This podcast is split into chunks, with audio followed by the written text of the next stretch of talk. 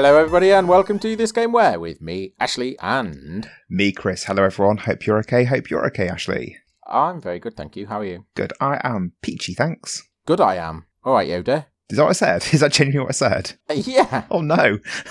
I reckon, I actually, I think you elided the two things because I think you Ah. said good. I am peachy, but you said good, I am. Peachy, thanks. So cool.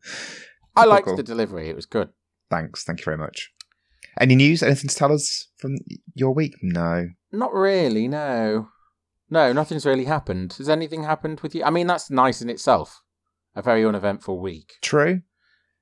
Um, no. Nothing. Nothing of note. Nothing of interest. Very nice. We're living the life. I, I know. Yeah. Good. Good content. Good podcast content. Got Splatoon 3 today, hey, there's There is some that. games news. Cool. but barely played it at the moment because I had to come and do this. but it's good so far. It's pretty fun, yeah. I didn't know what I was going to make to it, but it's um it's not bad at all. A bit frantic and zany and quite different in feel to the way that other shooting games work, as you can well imagine, because it's about hoiking paint across a level. Oh, I'll tell you what, as well. I'm only I'm only level four, and the variety of weapons that are already available to me is pretty cool. Yeah. Yeah, I've seen. You've probably seen in trailers, but there's like one that's like a paint roller, and you can steamroll your way across the level, That's laying cool. down paint at, at the same time. And then there's just guns that are like paintball guns, and there's a few different ones of those. Like you can dual wield some, and then there's a bucket.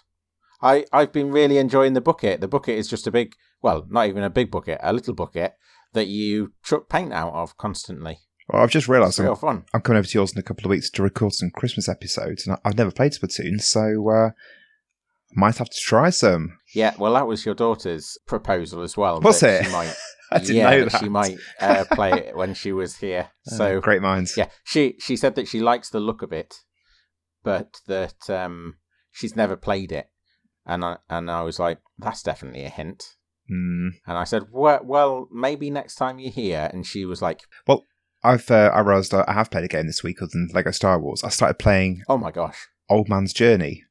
Have you played it? Oh right, I've got it. I've played some of it. I was underwhelmed. Yep. I wasn't as happy with it as I thought I'd be. Played it for about five minutes, then got rid of it. It was on, on Apple Arcade, but uh, yeah, I just I, Ah, I right. just wasn't wasn't keen.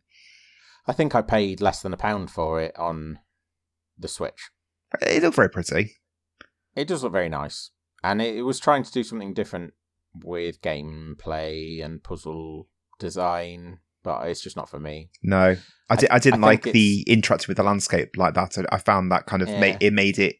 It reminded me it was a game as opposed to a story about an old man. If that makes sense. I don't understand what because this is. I think you said that maybe last week or maybe the week before about um games that remind. It was the week before because we did. What did we do? We did Tunic, and you were getting all hummy harry about the fact that The it's got manual.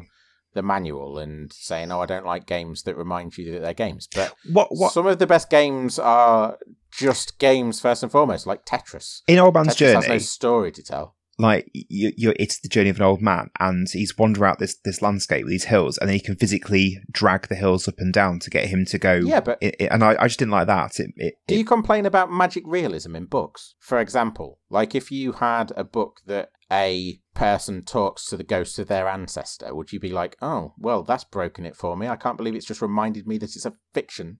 no, not at all. No, exactly. So I don't understand what the issue is with games that play with the idea of being a game. Because I'm a hypocrite. That's just your easy way out. You think that that will save me, make me, make me happy. Oh yeah, I've got one, got one on him. But I just want answers. I just want understanding. Uh, there, there is nothing to understand. that is you misunderstanding me. That and the way that I work because all I want is understanding. Uh, uh, there. Mm. There's there's not enough love and understanding as far as I'm concerned. What between us or in, in general? Just in general, we need someone to um, heal these lonely times. I can't remember the lyrics. It's, it is a song. I'm sure it is. I can't even remember who sings it. It's something like either Cher or Oh dear. uh, Tina Turner. One I of think the it's Cher. one the greats. Not not enough love and understanding. Need someone to ease these lonely times. Not enough love and understanding. Oh, yeah, I know which song you mean now. Why? Oh, why? No? Tune. Uh, I kind of like it actually. So yeah, there you go. Um, sorry, what were we talking about? I can't remember. Games. Something about games. Cool. Should we talk about the game that I'm supposed to be talking about Yes, this week? please. Okay, so this week we will be talking about and playing this game where you undertake an epic journey across land, sea, and air to rescue your community who've been trapped by the big bad. And I've left out a key piece of im, im, um, of information that I did include, and then thought, no, that'll give it away. So if you need an extra, Yeah, I'll have to give you it. Lancy and Air's throw me. Okay, this game where. Okay, so it's this game where you undertake an epic journey across land, sea, and air to rescue your community who have been trapped in crystal by the big bad. I've put it back in. You see? I still don't have a clue. It's probably going to be one of those games where when you say it's this, I'll go, oh yeah. Oh, hang on. You will. Hang on. Is it Spyro? Whoa, hey, there we go. Good save. Well done. Yeah, it's Spyro. Oh, yeah. brilliant.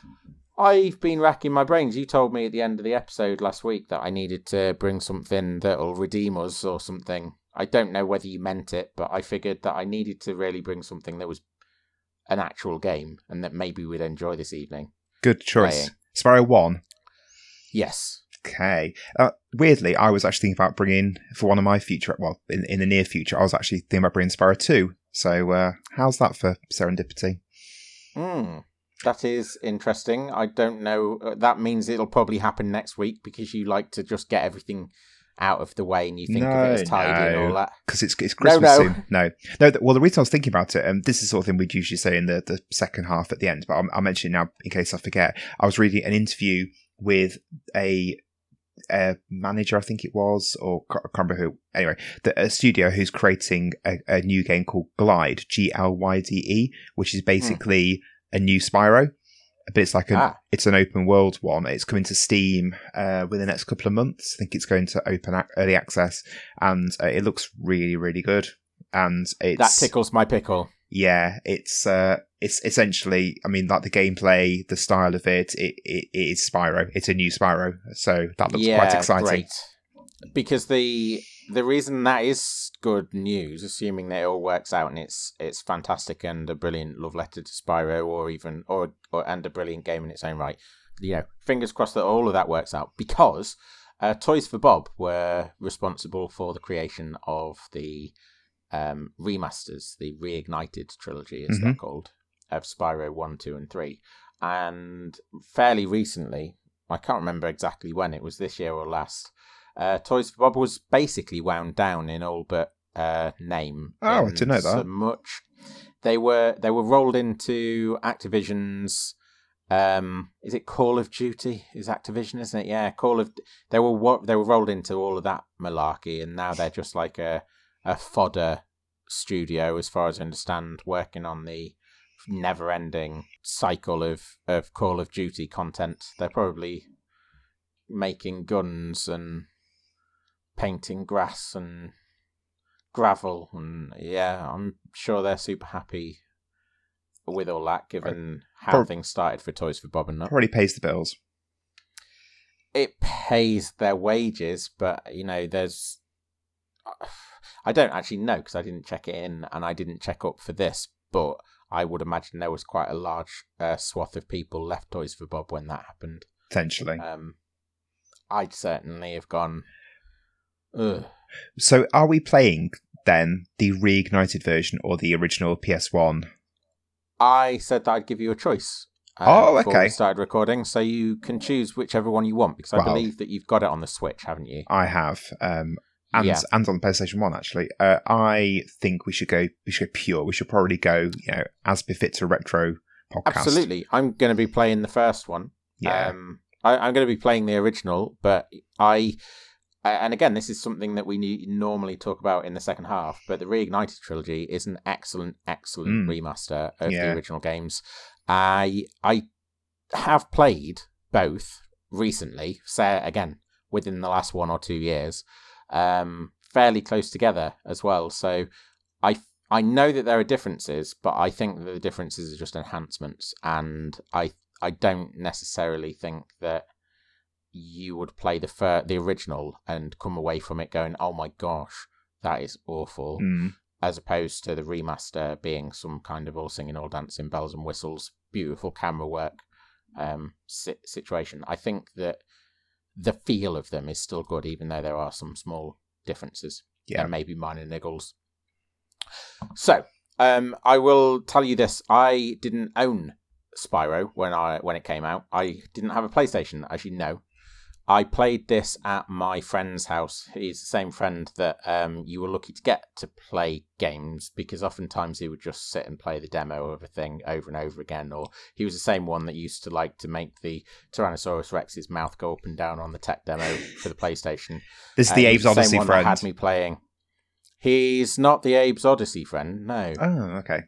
I can't remember last time he came up, but he has been he has come up fairly recently. He was the one that I mentioned, the uh, little pink gorilla companion oh, yeah. Windows. Do you remember? Yeah. He was the one that would would uh, download that and play that, uh, play with that instead of playing the Nintendo 64 or PlayStation that he had upstairs. So it was it was potluck whether you were going to have a fun time or Mad. a bad time. Yep, um, it was interesting, but we played Spyro. We actually played Spyro pretty um, full on for a few weeks, and that was the first time I'd played Spyro. It was, I think, just too good for him to ignore, and that's why we ended up playing it. Um, because it really, as far as I remember, and uh, and spoilers as I've given you uh, already, I've already played it in the last year or two, um, it's it's fantastic. It was fantastic. He, then it was even more fantastic than I think it is now. But um, I then went on. I don't again. I don't own a PlayStation. It's the only it's the only PlayStation console that I don't own, the original. Um, but I do own copies of Spyro One, Two, and Three. They were some of the few games off the PlayStation that I went back and uh, bought physical copies of I, I remember when we used to work together, going back to yours uh, one lunchtime. That sounds dodgy. Going back to yours one lunchtime because uh, you just bought them uh, perhaps off eBay. I can't remember. And yeah. we we is that right? Yeah. Yeah, and we sat and played through the first one for about forty-five minutes before having to hot foot it back to work, and that was, uh, I mean, that was what eleven years ago. So that was last time I think I played the original, uh, the first one. I'd forgotten that, but but I remember I'd forgotten a, that we did that. Great, great time doing it. Yeah, the PlayStation Two is what we played it on, and the PlayStation 2 doesn't run any of the Spyro games particularly well. Even taking that into account, it um, it was uh, really fun and really nice to have them. So yeah. Um, the game release, I've said about not having a PlayStation when it came out. It came out in uh, 1998 across September and October, depending on where you were. It was October for us in the UK as part of uh, the EU region. It was the second game made by Insomniac. The first one was called Disruptor. I had never heard of it until no, I haven't today. That. No, it was a very gritty, PlayStation-y feeling game that was absolutely lauded by critics. Like they, there was a really good buzz about it, but then just never got picked up really by the public. And so, what was it? Like what sort of it's game? called Disruptor. Oh, it was a first-person shooter, I oh, believe, oh, but I didn't. I very didn't different great... to Spyro. Absolutely is, yeah. I didn't do a great deal of digging into it because I kept finding more interesting stuff about Spyro, so it kind of got put to the wayside. Uh, but it's called Disruptor. If you wanted to uh, go and have a little look at it in the first in the half time, most most of them play during a multiple ten episode. If it's uh, you know well, it has been well received, Maybe. but something that has fallen by the wayside. Perhaps, yeah. It was a direct influence on what happened with um, Spyro in two different ways because um, the team at Insomniac, um, after Disruptor didn't garner the success that they were hoping for, um, they started to think about what they were going to do next, and their one of the developers. I can't remember his name. I wish I had written it down. I've written everything else down, but not his name. Uh, but one of the developers was pretty into the game, the film Tra- Dragonheart. Oh, If you remember that one, the mid nineties. Your face has just said that you don't like Dragonheart. No, I, I remember it coming out and being one of those like in the mid nineties. There were the films would come out like aimed at kids, and it would be everywhere. Like I remember Juman, Jumanji being an example of that, where Mm. um, they used to be on CITV. They they would run um, these little like five minute things where it was like behind the scenes of Jumanji and showing you how it was Oh, made. really? But basically, it was just Jumanji, Jumanji, just shoveling it down you. And there'd be like adverts in in the Beano and adverts in magazines and, and stuff. Dragonheart was one of those films. Uh, Sean Connery did the dragon, and and that's the only, that's the only thing I know about it because I've never watched it because I thought it looked absolutely ass. But I remember it just being Ah. everywhere. I was on the complete opposite end of that uh, enjoyment spectrum. I don't, I didn't watch the ITV, so maybe I wasn't completely um, drowned in adverts for Jumanji and Dragonheart and all the other latest hits uh, of of the nineties. But I had Dragonheart on D on VHS. I got it for Christmas one year and watched it to death. I watched it and then rewound it and watched it again and rewound it and watched it again. I, like genuinely, it was one of my favorite films for for a good period. And it um actually, as far as I remember, it's not a bad film at all. But I haven't watched it since that hey, you know, the glory days of um of watching it on that VHS. It uh, had a really we- a really well rendered dragon, and the dragon was pretty realistic as far as I remember. Um, immensely detailed CGI. Probably cost an absolute bomb. Mm. The team at Insomniac sort of looked to Dragonheart as their initial inspiration, and they were looking at making a more grown up dragon based game where you played an adult dragon that was based on this rendering of a dragon in Dragonheart. Right. Um, it was Sony who sort of stepped in and said, "Hey, hang on, um, we are kind of drowning in adult games on the PlayStation, and things aren't looking great. And genuinely, things aren't looking great in terms of our competition with the N64, Nintendo Nintendo's console. The Nintendo 64 was a was seen at the time, 1998, so not too far into either console's lifespan, but it was seen as a major threat. I mean, all of this seems really weird because the PlayStation absolutely trounced the N64 in the end, but uh, it was seen as a major threat, and one of its uh, the strongest link in its armor was the fact that it was a, a console that that did family games really, really well. Like your Mario, your Banjo Kazooie, Donkey Kong, those family friendly, mostly Exactly. platformers. Right. So Sony. Well, not even just mostly platformers, just everything about the N64 was very geared Yeah. towards the family, and and uh, as a result, children were clamoring to get the N64 as the family console into into the home. And we talked And- very and- recently about marketing, about how Sega, when they released the Mega Drive slash Genesis, they aimed it at adults, and then Nintendo tried to jump on that a little bit with this towards the end of the SNES, and then N64 very much aimed at families. PlayStation aimed at again the older, more The mature boys. audience, the big boys exactly, and then Mm. Sony then decided actually no, we do want a, a bit of the uh, the family action as well. Sony were basically Sony wanting were everyone. worried.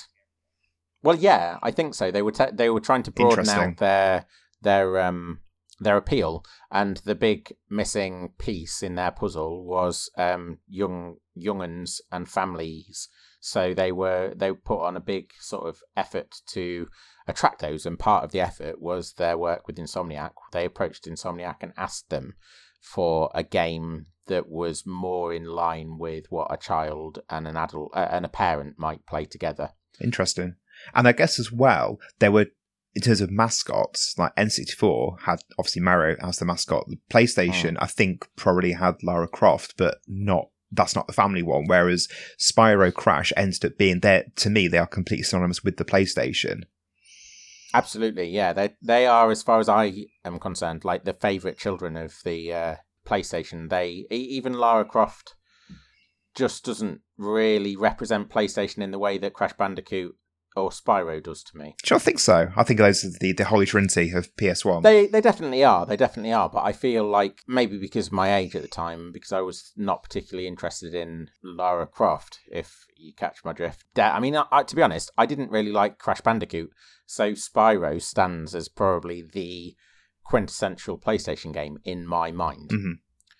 Um, I don't dispute what you've said, though. I think that those three games are or could be considered the Holy Trinity. Although saying that, you've got Final Fantasy as well. So Final Mm, Fantasy Seven true. would be, and the other end, uh, Tony Hawk's would be another part. I think my to- my Holy Trinity would be for the PlayStation: Final Fantasy Seven, Spyro, and Tony Hawk's games. They would be my like I meant those the the, pinnacle. the of- mascots. of That those are the three mascots that I associate with PlayStation. You wouldn't really associate. Oh, yeah, like, absolutely. You know, Cloud or Tony Hawk with uh, as, as as mascots. Mm. I mean, No, not as mascots. These are definitely mascot platformers, aren't they? Yeah, I take that point. Yeah, so part of the brief was that they could, should make a, a family orientated game. So they moved away from this Dragon Heart style uh, realistic rendering of, of a dragon and they started to play around with a, a more family friendly version of it. The other part of the um, the other part of the task that they were set was that they wanted a platformer where the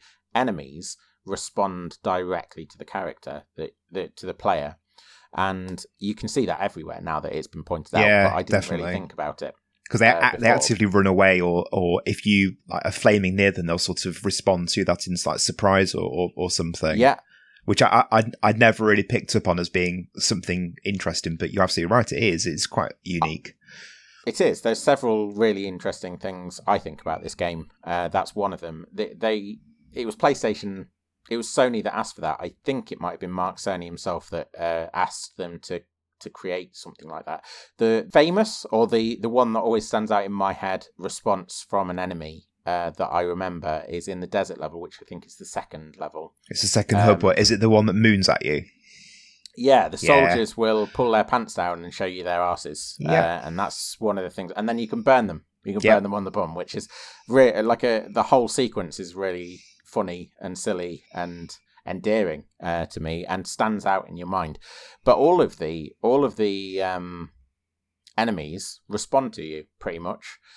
This is not the the norm for this point in time with platformers. If you think about any platformers, 3D or otherwise, generally a an enemy is set up with a certain way of moving or way of behaving and it's it is completely independent of the player if the player comes close they'll continue doing the same Yeah. pattern of behavior and movement um so actually pretty forward thinking pretty innovative um from sony and Ins- insomniac um it also broke new ground in a technical sense because it's one of the first games if not the first it might well have been the first but i couldn't corroborate that uh, completely. But it was one of the first games on the playstation to make use of something called levels of detail or lods which you should be familiar with. Oh yes, remember lods I do. Yeah. So this is one of the first games to use them. So for anyone that's not familiar with what LODs are or what levels of detail are, um, in a game, uh, in in a 3D game on the PC or the PlayStation or anything else capable of rendering 3D in the 90s, one of the things that you might find is something called Fog of War. If you've played RTSs, you'll also be familiar with Fog of War because they use that to uh, obscure the map from the player before it's been explored in a 3D game, they use this fog to sort of limit the amount of stuff that needs to be rendered and displayed on the screen. And in some, I mean, it was a, a big issue for some games because the fog of war would literally be in your face. Like Mhm. you would take a step and and you would find that things were leering in up at you from the fog. And actually, some games used it to their um, benefit, like Silent Hill. One of the things that gave Silent Hill its um, characteristic feel, and the thing that people talk about a lot of the time is the fog. But the fog was a, de- a technical limitation that they played into. Me- uh, medieval. Or medieval, absolutely. Um, there isn't fog of war in Spyro. It's again something that hadn't really occurred to me when I was playing it, or or even since. But in in sort of doing the research for this, I found out that the reason is it was one of the first games on the PlayStation to use levels of detail. Levels of detail is a an approach that you can use where things that are far away use less resources because you render them with less polygons. So they've got less detail. And you might also remove their collision so that they don't the, the collision isn't um being isn't eating a little bit of your uh, resources. And then as you move closer to those things, the detail will will increase. So you might end up instead of a tree having seven polygons, this is random. Uh, in, instead of having a tree having seven polygons, it's far off in the in the background. You get up close to the tree, and the tree might then uh, jump to having 25 polygons and collisions so that you can run into it. Maybe I'll see like individual um, leaves, uh, sort of not individual, but like your little dark, darker patches sort of make a bit of detail on it as opposed to just like a massive green texture. Yeah, yeah, exactly. And yeah, uh, that that's a fair point too. This can also apply to textures as well as uh, polygon, actual uh, polygons and so forth, uh, or, or meshes. Sorry. What, um, levels that? of detail? Interestingly, applies across the spectrum of game design. Like you can have levels of detail in things outside graphics as well. Um, but this is very much Spyro's use of levels of detail was very much in the graphics domain. Uh, was that why? Because the, the, game is structured. You've got a hub world and then like five or six worlds of small bite size levels you explore from that, and then you go to the mm. hub world and you do that over and over. Then you go to second hub world, etc., etc. Is that why they're so bite sized? Because within that they they can load everything in at a at a basic level, and then you're as opposed to being like you know, a massive open world thing. Does that make sense? Yeah, it does make sense. I guess so. I I think that they did what they had the resources to do. So the the levels are probably designed around limitations mm. in terms of what they could render at any one time. The the levels actually were built into different levels of detail. So uh, this is the other aspect of it. It's obviously things have moved on uh, since then, and certainly when um, certainly sort of in 10, 10 to 15 years later, you would maybe have seen situations in games where instead of having a low level of detail and a high level of detail, you might have had le- LOD, LOD. You might have had LOD 0, 1, 2, 3, 4, 5, 6, and 7, so that over the course of 500 meters in game, the the closer you got, it would load in LOD 1, mm. then LOD 2, then LOD 3, and then LOD 7 might be the high detail, or vice versa, like the other way around. Um, but Spyro, because because it was breaking new technical ground, um, certain, at least with the PlayStation, it had high detail and low detail versions of the environments that uh, and the levels. And so if you were looking out into the distance on of the horizon, say, that would have been using the low detail maps, and yeah. then things closer to you would have been using the high detail. But yeah, one of the first games to do it. It was followed up very quickly by Crash Bandicoot Warped, which came out October, November, December, I think, around the world, and that also made use of levels of detail. Is that the second Whether there were or any... third Crash Bandicoot game? you tell me. I've told you I hated Crash Bandicoot. Yeah, I can't, I can't remember. I, I, was never that keen. I, I, think it's the second. But I'm going to mm. Google it. I'm, um, I, I, you can do. That's the, the reason, the reason I'm asking is because I thought Crash and Spyro came out at the same time initially, and clearly they didn't. No, they didn't. I think Crash Bandicoot beat it by quite a significant, um, like a year. I think probably, if not longer. Um, I oh, yeah, Crash, Crash Bandicoot Three is what that came out in 1998. Wow, so it really was. I've been going a while before when mm. Spyro was on the scene. Interesting. One of the things that I did find out was that an early version of levels of detail was used by um, a game called The Killing Cloud, which was an adventure game of all things on the PC in 1991. Wow! So yeah, way ahead of um, when it was when it was implemented. So you went down a little LOD rabbit hole. I did a little bit, but cool. it's interesting because that was a game made by ImageWorks, and we have uh, semi recently talked about ImageWorks uh, because they made Xenon 2. Oh, okay. Yeah. So, um, yeah, I just thought that, that was interesting and related. So, uh, yeah, we've we talked a bit about Crash Bandicoot. I didn't expect him to come up because I've written the line: um, Spyro shares some DNA with the PlayStation's other favorite son, Crash Bandicoot, because he does. Um, the same designer that designs Crash Bandicoot also designed Spyro. That's pretty cool. I didn't know that. Yeah, it's Charles Zembillas, and um, apparently he knocked out the Spyro design in a day and a half. Wow. Yeah, pretty pretty swift worker. On top of that, the same voice actor did the voices for Ch- Crash Bandicoot and Spyro initially. That's, that's also pretty cool. So that's Carlos Alazraqui, Carlos Alazraqui, uh, I think in Spyro 2, was um, given the old heave ho. Apparently, because I th- this is circum uh, not circumstantial. This is I don't know if this is well sourced or not, but I've seen it said that players didn't particularly like the brashness of Spyro um, in the first game, and so they tried to soften him up. Yeah, he's he's more approachable in the second one. Definitely, I, I the, the, maybe should uh, mention this now that the first one I I can see it, it's good and I really enjoy playing it, but the second one for me just improves in every single way possible. And yeah. ha- having having bought the Reignited trilogy when it came out three years ago on Switch, I've played most of the second one the majority of the third one. I haven't touched the first one yet because I don't have as good a relationship with it. It is a good yep. game, and I'm looking forward to playing it tonight. But I I don't have as fond memories of it. I mean, partly because I was a similar situation to you. I had a friend who had the first one, and I played it at her house a lot. I actually remember playing it at um, New Year's Eve we went over as a family, went over to, to this friend's house for the day because uh, my parents got with her parents and she had a, a, younger sister who was friends with my brother. And we just sat and played on Spyro for probably about eight hours solid. And, yeah. and uh, had a really. I remember getting to uh, Jacques is the the the, the end of uh, the boss at the end of the third world, and we got that far, and I just remember having a, great time. And then that's that. So so I, I I never actually physically owned it, but then when the second one came out, I, I bought mm. that because of how how much I had enjoyed the first one and the second one. I mean that that's made part of it as well because I actually had a copy myself, but.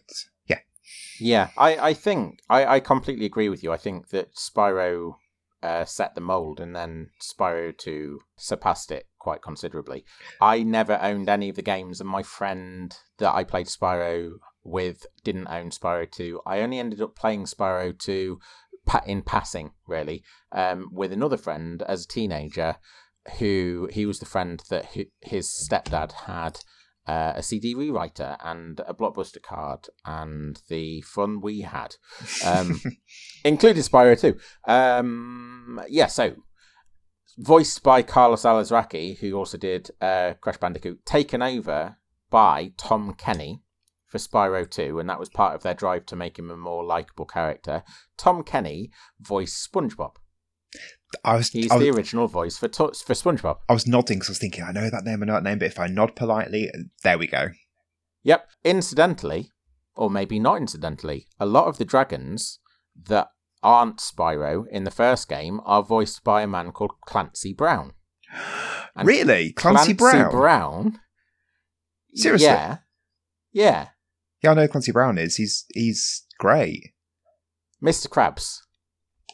He voices Mr. Krabs. I mean, he might well voice other people. I wasn't expecting that response, but he voices Mr. Krabs, uh, who is also uh, obviously a SpongeBob character. So there are like these interlinking um, things yeah, across the game and and SpongeBob. Clancy Brown was um, he was um, he was in Lost. I, I, when when Lost was out, I was massively obsessed with Lost. He was in the second series finale of Lost as, as a quite shady character, and then he also he was in the the reboot um, possibly however you want to call it, series of Dexter that aired last year. He was the, the big bad guy in that, and he was really good in that. Was he? Yeah. Oh, wait to spoil that! I'm on episode six. Oh come Cheers. on.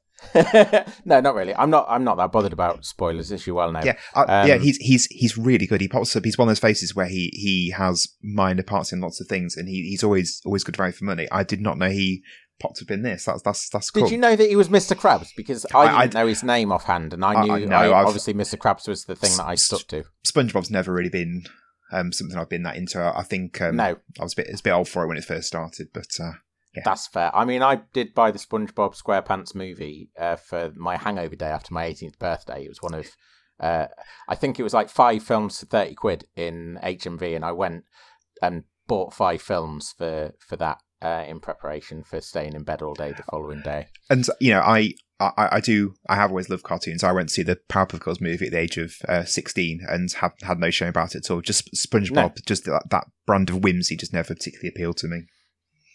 Okay, that's fine. Uh, the voice of Spyro hit a peak. Do you know what the peak was? Obviously, not with Spyro one or two. I I don't know the game this happened in, but I remember it happening. It's a peak. Yeah, no. He was voiced by Elijah Wood. Yes, I did know that. I was, yeah. I was, I was thinking Um, I, I had Jake Gyllenhaal in my head, but um, I, I wasn't. I knew it was. It was yeah, because um, they did. I've, I've been jotting down some notes where you've been talking about stuff, Mm. Spyro facts, and they, they did a um a bit like you've said about the second one, that how they softened him on the PlayStation Two. There were there were a, a trilogy, I think, of games where they made it a bit There more mature and Edgy. edgy, and I think that was they were the ones that Elijah Wood voiced him in, Yes, which would have been correct. post Lord of the Rings as well. So that would have been a massive coup. Absolutely, yeah, yeah. I mean, the the voice acting uh, rabbit holes, as you've termed uh, for something else, the voice acting rabbit holes for these games are deep, and there's lots of other things. David Spade voiced Sparks, Did the, uh, he? Dragonfly. Yeah.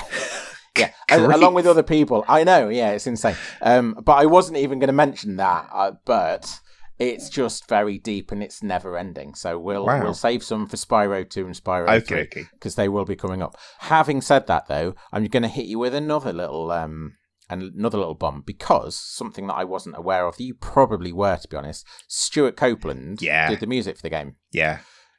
and um yeah, I didn't know that. Stewart Copeland, uh, drummer was he for the drummer police? of the police. Yeah. So he made the music. He he did the soundtrack for this game. He is uh, apparently pretty damn proud of the work that he did for this. He went on to, uh, of all things, work on the Amanda Show for Nickelodeon, and actually the Wizard's Peak music is used as the end credits. The cre- the the yeah the ending credits for the Amanda Show. That's a really good fact. Also, that level sucks. Carry on. Oh, I quite like the Wizard's Peak, but uh, the other thing that uh, happened, the you you mentioned Jake's or Jack's, the boss Uh, Jacques, yeah, the on one uh, of the levels. yeah, Yep. because I only remember that because my, my friend kept calling calling it uh, Jacques Jacques or something. I, I was I was um I, re- I remember thinking, oh, I'm not sure that's correct. That there you go. So so the reason I remember that is because I was being pedantic. There you go. Yeah, uh, Jake's is the um, is the Shakespearean. So here we go for pedantry and pomposity. Uh, Jake's there's a character I can't remember which one. It might be as you like it, but there's a character in Shakespeare called J A C Q U E S, and you think you'd think it was Jacques, but it's pronounced Jake's. Ah, okay. So I've never really un- known how to pronounce it in this context. Um, so I sort of went, uh, I split the difference and went Jakes and Jacks uh, in different con- in different moments. But anyway, the music for that level is used. It, it, it appears, sorry, it appears on Stewart Copeland's anthology album. So it's basically his greatest hits, and it's music that he chose to be on there. It wasn't uh, it wasn't collated or collected together by a, a studio trying to cash in. Stewart Copeland actually had involvement in choosing the, the things that went on it, and this made the cut. That's So very cool. Oh, the, the music I is, is so. good. It is fantastic. That's Yeah. what I was going to say.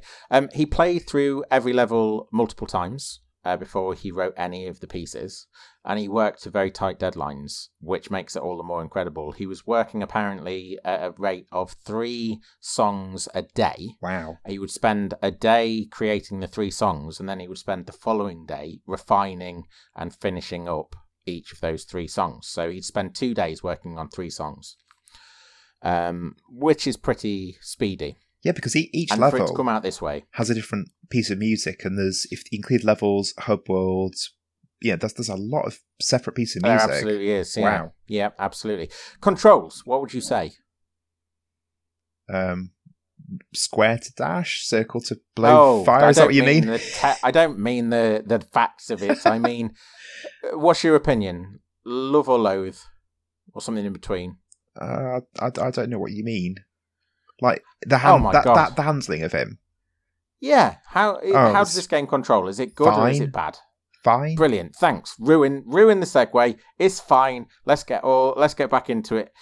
The controls, as far as I'm concerned, I should have just led with this. The controls, as far as I'm concerned, are are really really good, really well uh, de- designed, and I just really like the way that he runs, especially when he's dashing. The charging, this arc, yeah. There's this arc when you jump yeah, where he puts his head down and it it sort of he goes up but then he comes down quite fast Mm. and that feels really satisfying it's just really well um sort of um it's really well considered and I found out that one of the reasons that I, as far as I'm concerned, the controls are so good is because a man called Matt Whiting was um, was brought on board to deal with the controls both flying and running and, and so forth, and also the camera.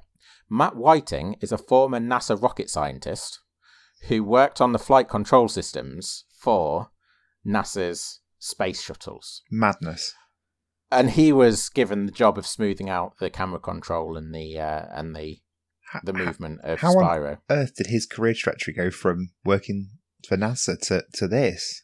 Well, who was it we were talking about a few weeks ago? It was the guy from did- Abe's Oddysee.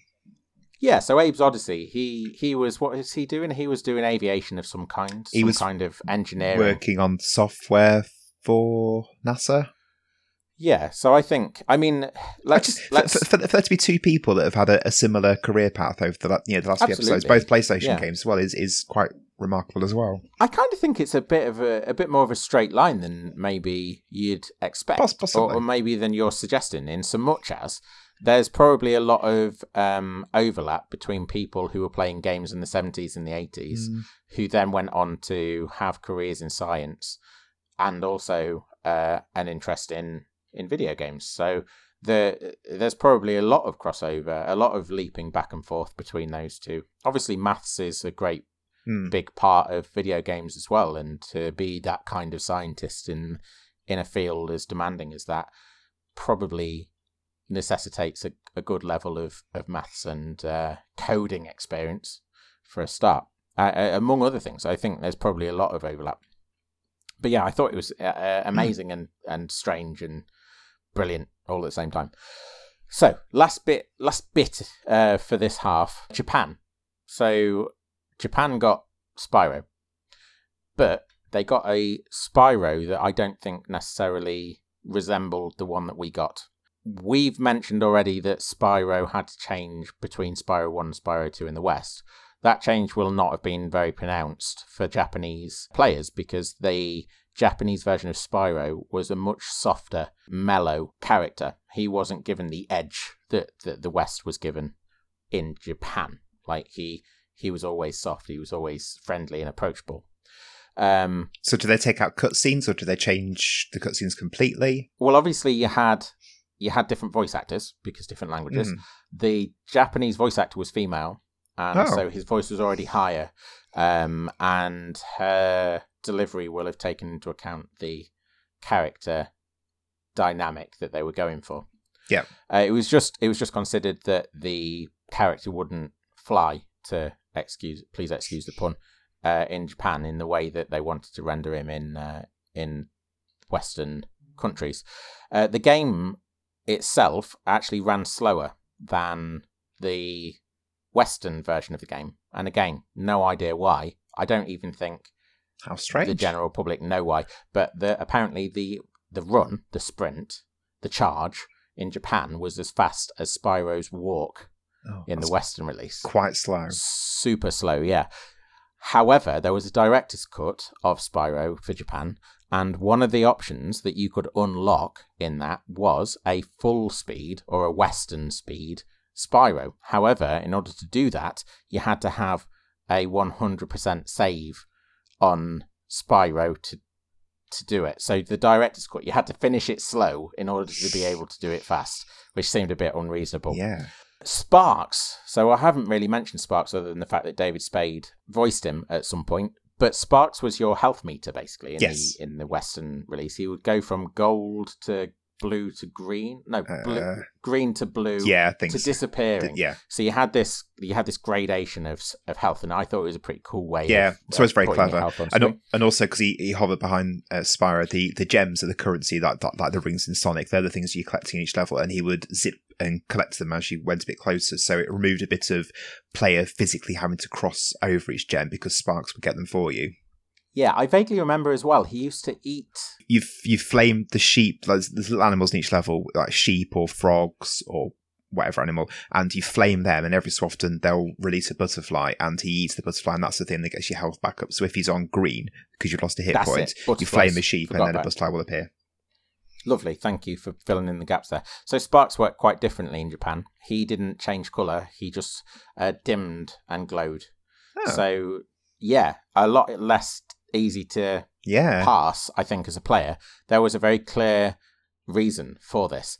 in Japan, there was a peripheral for the PlayStation called the Pocket Station, which you may well have seen. It was more, it was like the Dreamcast VMU, VMU. And uh, it it would interact with games in various different ways. The way this was integrated into Spyro in Japan, but obviously we didn't have it. It was no there was no Pocket Station release in the UK, as far as I know, anyway. There, I remember some games having stuff to do with it, but I think you're right. I think it was just Japan. But I, Yeah. I'm prepared to be uh, told I'm wrong with that. Carry on. Spyro had connectivity with the Pocket Station, and one of the things that it unlocked were 30 dragonfly eggs in the actual game. So you could find these green eggs in in um, in the levels, and when you collected them, it would unlock an equipable dragonfly. Right. So it wasn't just Sparks that was the dragonfly of of the game. There were 30 of them. And they all behaved in different ways. The clearest example of that would have been that some dragonflies allowed you to have more health than other dragonflies. So so Sparks had the standard amount of health. Another dragonfly that a Japanese player might collect would have allowed him to have extra hit points Wow. before he dies. Th- Um, there were 30 30 of them. them. There's a lot to remember, isn't it? As to th- this one does this, this one does this. Yeah. Um, I don't know whether because of the color thing, I think maybe they were represented by different colors, and therefore having sparks change color in order to Yeah, represent health wouldn't have worked. So they went for this glowing and dimming thing to represent each grade of of health. Wouldn't have worked as far as I can tell as well. It might be worth looking into it. The last fact, the last fact before we play, um, and before I give the op- opportunity to tack anything on that you maybe want to, um, a slightly odd one actually. Um, in the US, Spyro 2 had a different name. We got Gateway to Glimmer. Do you know what the US version was? Um, It's, it's, one, right, it's one of those ones where misery. going to tell me, I'll go, yeah, yeah, it's that. Yep, it's Ripto's Rage. Yes.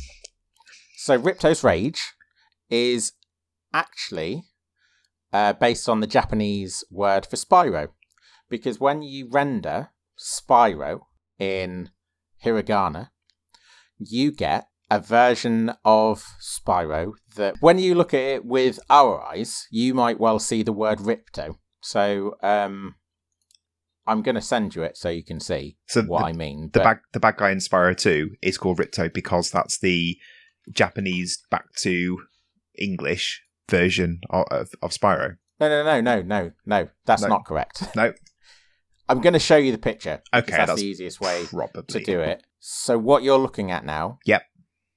Oh, I see what you mean. Spyro, written in hiragana, which is one of the three Japanese Yep. alphabets. Obviously, if you look at that with English in mind, you see an R, an I, a P, and a T, Yep. and an O.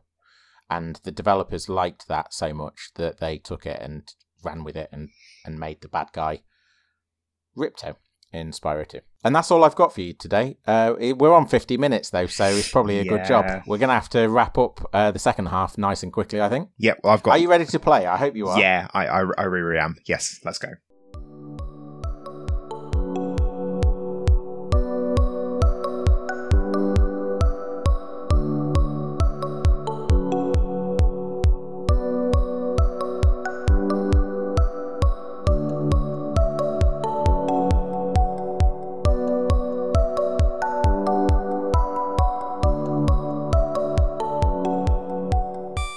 What a delight that was. What an absolute pleasure. That was exactly. So you normally do like a silly or funny D- don't know what you mean. uh, entry into the second half, and I was just gearing up to just give a very straightforward that what you've just said. I'm quite surprised you've done that. Well, it was. It, it was. I was. I. I. I really enjoyed that. I was pleasantly surprised. I knew it was going to be good. As I said in the first half, because I think the second improves it in so many ways, and the third one is even better than that. And the first one is one that has been, in my recollection, dulled somewhat because of those experiences and positive uh, times with the second and third one. Uh, I I wasn't sure how this would be, but it, it it's it's great. It's really really good. Yeah, it is. So one of the things that off mic I sort of laid out to you was that when it comes to comparisons between sequels, I think for me the thing that I always come to is Assassin's Creed because Assassin's Creed, when I played Assassin's Creed uh, on the initial release, I enjoyed it for a good amount of time. I thought it was fresh and and new and interesting and innovative, and an enjoyable idea and story. But over the period of the entire game, actually becomes a little bit repetitive and a bit boring, and um, doesn't really stand on its own two feet. Mm-hmm. The Assassin's Creed franchise, um, for all its ups and downs, I think has done some great stuff. And Assassin's Creed 2 is, uh, and everything that came as part of Assassin's Creed 2 is far, far better than Assassin's Creed. And that's kind of where you were with Spyro and Spyro 2. You were saying Spyro 2, absolutely fab. Um, Spyro, just not so good. But actually, when you think about it in comparison to Assassin's Creed, or even just, you don't even need the comparison, but because I think Spyro can stand on its own two feet in a way that when I think of Assassin's Creed, it just doesn't. Spyro is a wonderful, wonderful package that I enjoy immensely for its own sake, not because it leads to something better or yeah. or, or anything. I just think it's so well done and that was exactly how I remembered it being. That it was it was fine, but the second one did everything so much better. Whereas it, it is it, it's a great game. Like you could play this one, or anyone could play this one, not have experience of second or third one, and or any subsequent ones, I guess. And this they, they would they would I'm sure really enjoy it. Yeah, uh, that's yeah. So like, there's a discourse, isn't there? The the discourse they say that, don't they? The the people. they days. do. The people. The and people on the internet. Every game has its story, like its story around the game. The things that people think, and I say these things all the time, like, "Oh, it was critically well received, but publicly maligned," and so on. There's there's this consensus of thought around games, and the consensus is that the early Spyro's, this trilogy, was a was a really good set of games. That Spyro 2's not uh, Spyro 2 and 3 are better than Spyro. I think that you could play Spyro, enter that discourse, and have exactly the same feelings about this series that everybody else has because of how good Spyro is. So you'd be mm-hmm. saying exactly the same things that everyone else is saying. You'd be talking about in glowing terms in the same way that other people are, having only experienced this one game. That that is how good it is. I don't I just don't think that I think the only way to have anything, the only way to sort of have negative feelings about the game is maybe to come at it backwards and, and start with two and three and come back to to Possibly. Spyro, perhaps.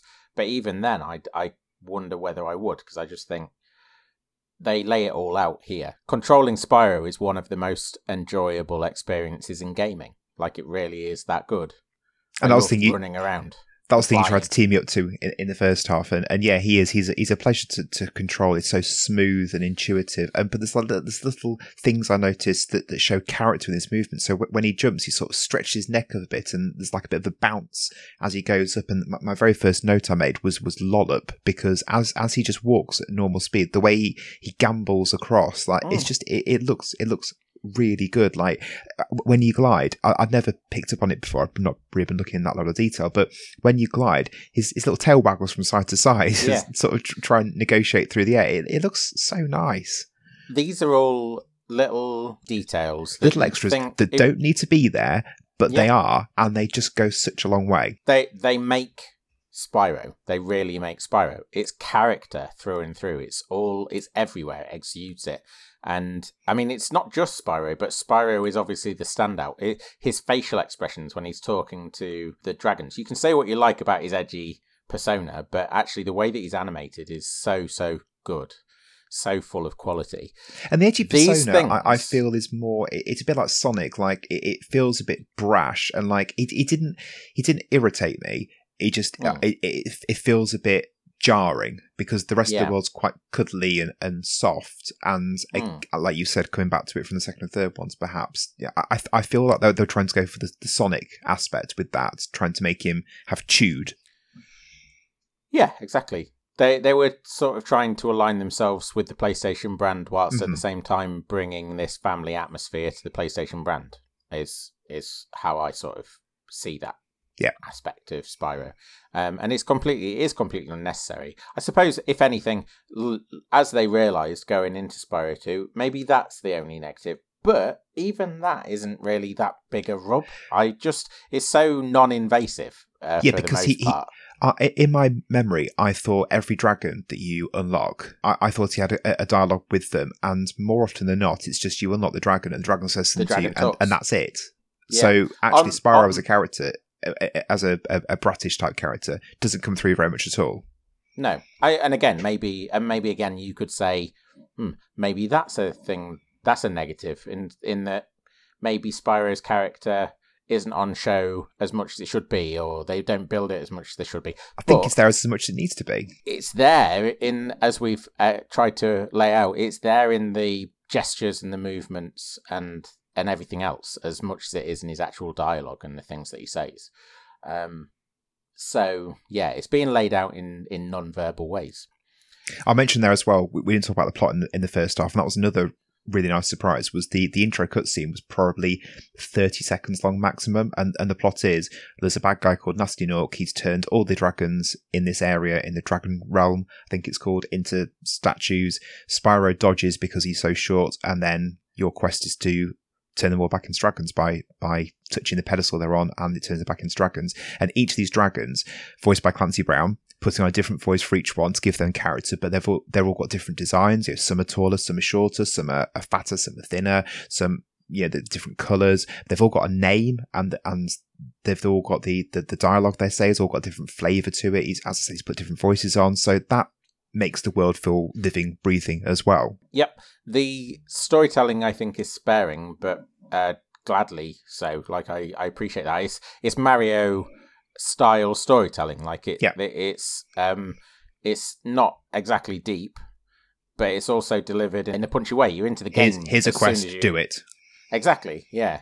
So yeah, it, it takes no time, and that actually in a period. I know there's an irony in having spent nearly 50 minutes talking about about Spyro to then complain that other games were taking their time eh, over their introductions. Like it wasn't unheard of to spend a good 10 minutes watching a, an introductory cutscene for a game on the PlayStation or something along those lines, you know? Like they just wanted to take their time. They were trying cinematic storytelling. Yeah, like Abe's Oddysee we talked, talked about a few weeks ago. That had a, a really Yeah. long cut intro cutscene, which was brilliant, absolutely brilliant, and it, it stands at stark contrast with this. Absolutely. The economy of storytelling in Spyro, they tell enough story to get you invested in the adventure and then you're off. You're off Yeah. into the adventure. It's it's um super economical and super appreciated. It's what's that? What's that phrase for the stories? You know, what's he doing there? Then, isn't it? You know, have you heard that? No. It's like it's like one of those, you know, those there's those story tropes that it's it's a stranger walks into town and boy meets Yeah. meets a girl. It's one, I think it's one of those. I might have maybe add that from somewhere else, but, but this story you is mean the sev- seven types of story type? yeah, and and thing? this this Mm. story is what's he doing there? Then is Huh. he's rescuing dragons, his, his friends. Oh right, okay. I've never heard it put that way. There's a really good, just as an aside, there's a really good sort of laying out of the story arcs by a man called Kurt Vonnegut who wrote novels. Mm.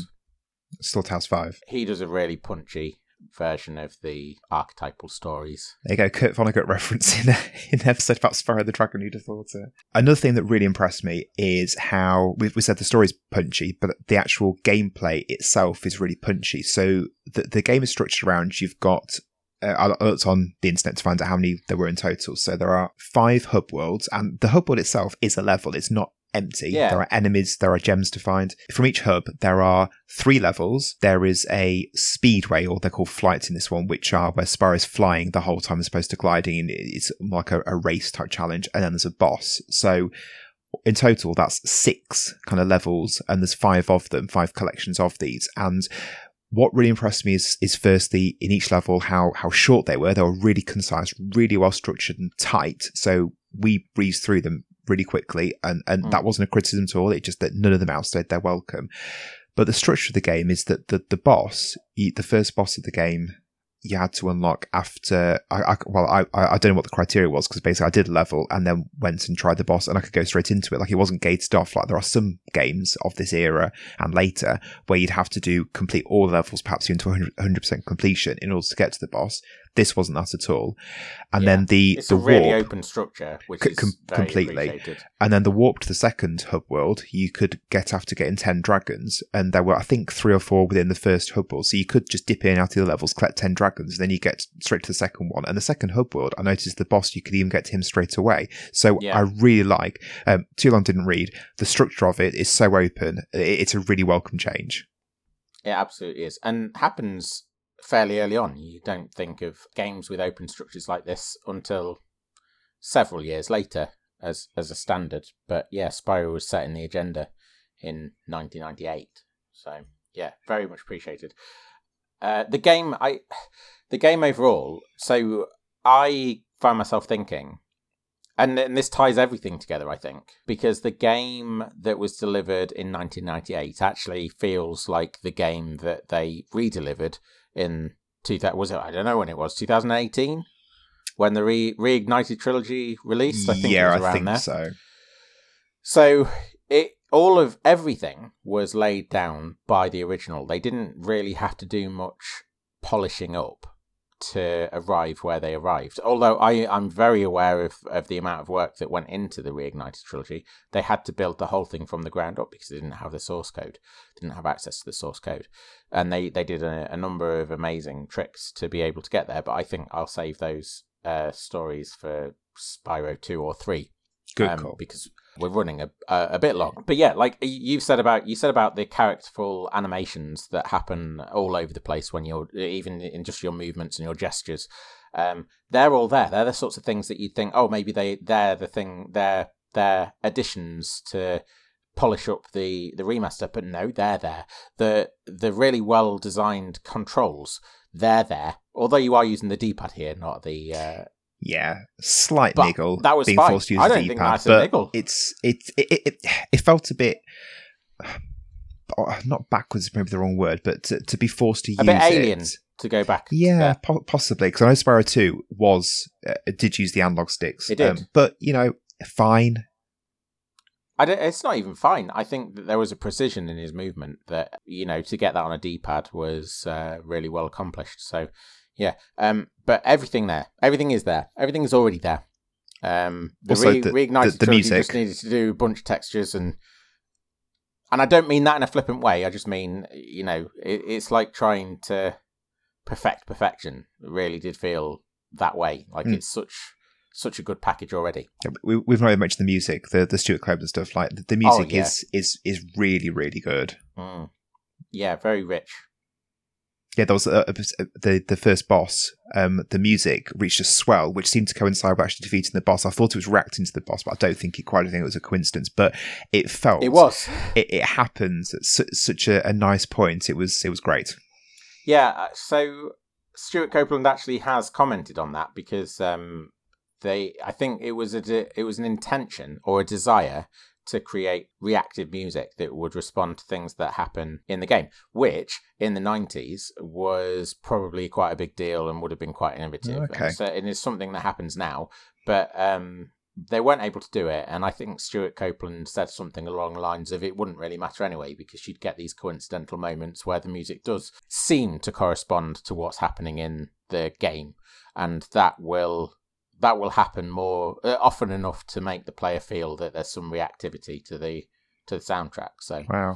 um, he was aware of that, which is interesting. Um, last thing before we sort of wrap up, then was um, we, we talked a bit in the first, well, quite a lot in the first half about the whole LOD thing, and it was it was really uh, good to see in the game how that was realised. There, there was um, w- when you went up really high, what one of the things the game was trying to do was trying to encourage you to explore, trying to use the, the gliding ability, and there would be. Wh- When you get up high, you might be able to see something in the distance glowing. And Ashley said that what they did with the gems, the collectibles, is they added this glow so that no matter where you were in the level, when you were high up, even though the gem itself hadn't been loaded in, the glow was there, so you were given a bit of a Yeah, clue like as to something. Twinkle. Mm. And and I just really enjoyed that exploring, just kind of get getting up somewhere and uh, or, or sort of seeing a platform with some gems. I can't jump up to it and then thinking, okay, how do I get to that? Right, let's find somewhere high. Can I reach it from by gliding? Yes, I can. And just the way the game gave you the tools, but didn't step by step tell you how to do these things, I thought was a very mature gameplay, uh, not gameplay, a very mature um, design choice as well. Yeah,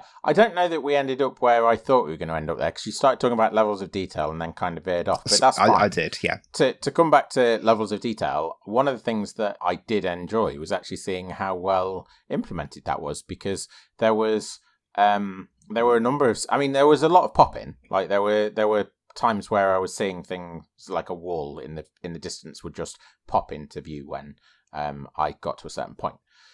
But also, this is the first time that they've uh, tried to implement levels le- levels of detail uh, on the PlayStation. So you know, forgivability in that, I I think there were also some really amazing moments. And I don't mean like spectacular. Uh, a player that's not looking for it would notice this sort of thing, but just really well judged uses of levels of detail. So I was I one particular one was a chest. I was moving towards this chest from a distance, and instead of it just popping in from one level of detail to the next, which is what I was expecting, there was a very gradual gradient change in okay. the in the two levels of detail, almost like it was being faded in and faded out. So one level of detail was faded out, and the, and the higher level of detail was faded in. And I didn't expect that. I expected a, a harsh sort of cut off level of detail, low level of details disappeared, high level of details reappeared, yeah. uh, c- come into view.